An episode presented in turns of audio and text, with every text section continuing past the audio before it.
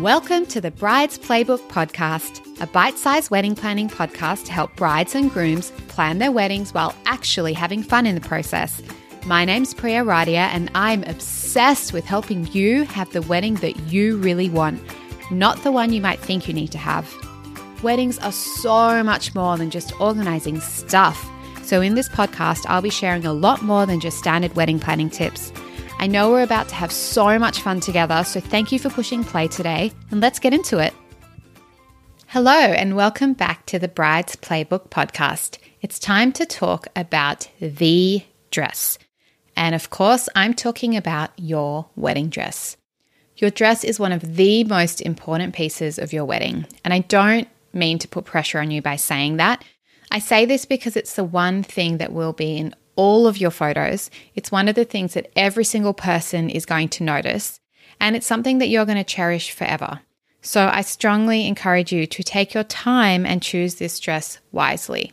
When I started planning this episode, I realized I had way too many do's and don'ts to fit into one episode. And if I did do that, you guys would be listening for at least an hour. So instead of doing that, I promised that this would be a bite sized wedding planning podcast. So I'm going to split the episode into two wedding dress do's and wedding dress don'ts. So on this episode, we're going to focus all about wedding dress do's.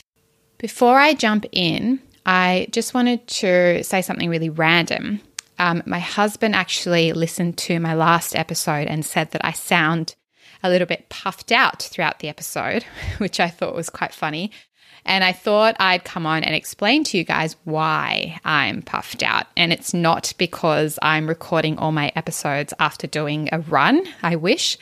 The reason is that at the time of recording this episode, I am halfway through my second pregnancy.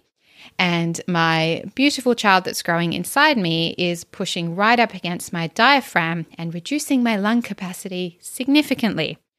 So that means that I am more puffed out all the time, and I probably should try and speak in shorter sentences and take more breaths. So I will try and do that. And in the meantime, please bear with me. Now, let's dive straight into the wedding dress do's. The first one is to decide just how important your dress is to you. So, you know how I said that it's the most important dress that you'll ever wear? Well, for some women, the dress is just a dress. And if that's you, you should freaking own that. Don't let anybody make you feel like you need to put any more importance on this dress than you want to. But I will say this be 100% comfortable with your choice. I want to clarify that when I talk about importance, this is not about how much money you spend on a dress. You're, you can spend $500 on a dress and that's really, really important to you, or you can spend $7,500 on a dress that's not so important to you. So it's really important to just know yourself in this process, focus on what you want, and understand the importance of that dress to you. That will determine how carried away you get in the process, how much effort you put into this, and it might actually determine how much money you decide to spend. Tip number two is to have a rough budget in mind before you begin wedding dress shopping. The average wedding dress costs around $2,500. Do you have to spend that much? Hell no. You can easily spend a lot less than that, and you can even more easily spend way more than that. As I mentioned, I've known women who've spent seven and a half thousand dollars on their dress and someone who spent five hundred dollars just getting her mum's dress altered. And to this day, neither of them regret it.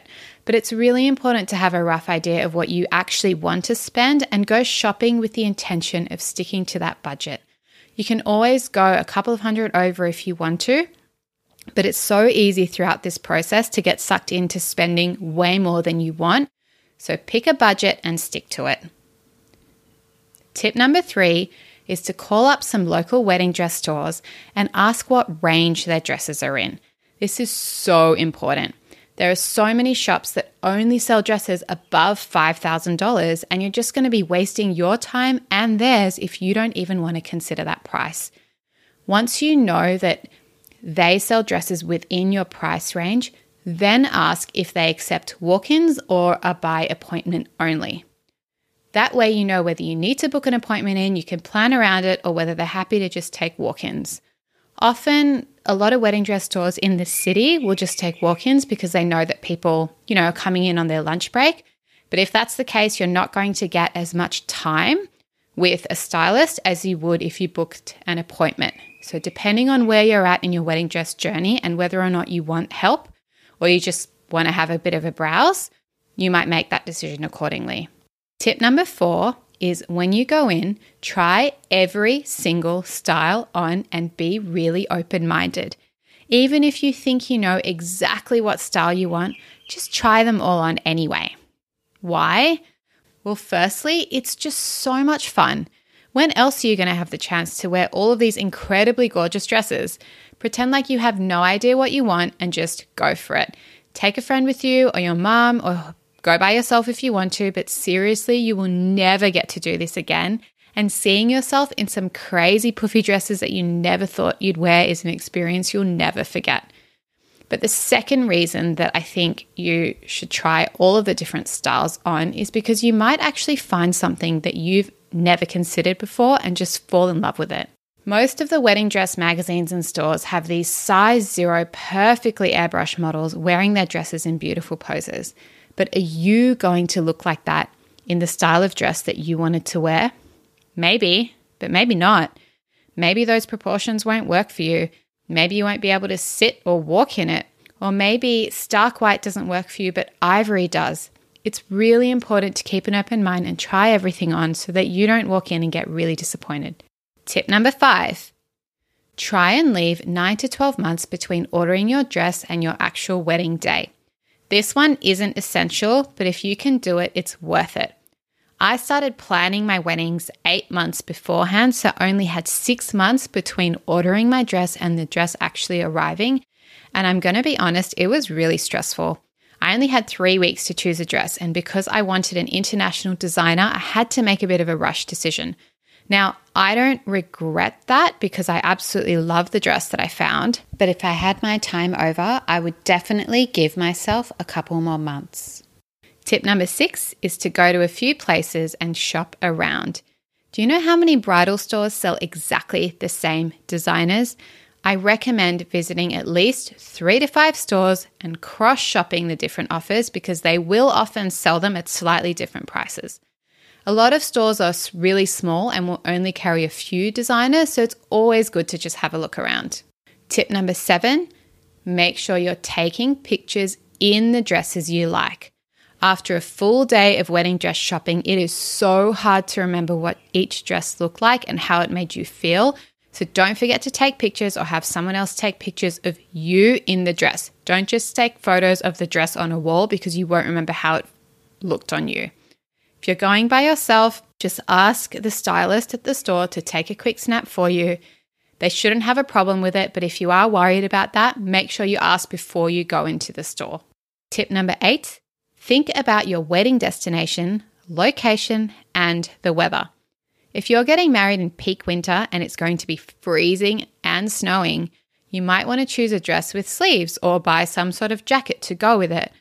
Or you can just throw a Phoebe in that Friends episode where she took off the jacket last minute and froze all the way down the aisle and all through the vows. But just consider it because a lot of bridal stores will actually have sort of matching jackets and things that you can throw on and see how it all looks. On the other hand, if you're getting married in an outdoor location where you have to walk through heaps of dirt, perhaps you want a trail that's a bit shorter so that it's not black by the time you walk down the aisle. There are no rules when it comes to buying a wedding dress, but just think about some of the practicalities when you're making your decision.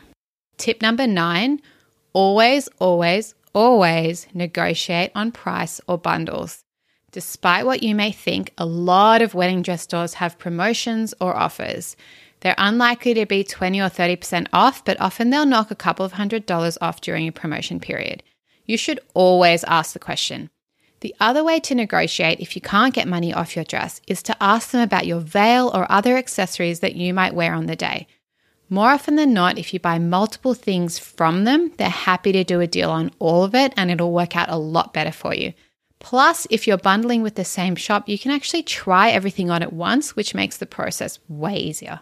And finally, tip number 10 is to follow your heart. Choosing a wedding dress can be a really stressful decision, but it shouldn't have to be. And trust me, there is no perfect wedding dress. There are so many absolutely stunning dresses out there. And the more you look, the more you'll find. So just picture yourself on your wedding day and just follow your heart at the end of the day, and you will make the right decision. So, those are my top 10 wedding dress do's. And as I mentioned, there'll be another episode coming up soon with my wedding dress don'ts. So, make sure you go and listen to that one too. Now, I have to say, I absolutely love seeing women in their wedding dresses. So, if you do go wedding dress shopping and you feel like sharing it with me, I would absolutely love that. Please tag me at Bride's Playbook in any stories you upload, or if you don't want to upload them, just feel free to DM me with some pics on Instagram because I would love to see you rocking some of those gorgeous dresses. Thank you so much for listening to this episode. It means so much to me, and I can't wait to see you in the next one. Thank you so much for tuning in to today's episode. If you loved what you heard today, be sure to share it with me by leaving a review on iTunes so that I can keep the good stuff coming. If you aren't already following me on social media, come soak up the inspiration and extra tips on Instagram by following me at Bride's Playbook. I can't wait to connect with you in the next episode. In the meantime, go and have some fun planning your wedding.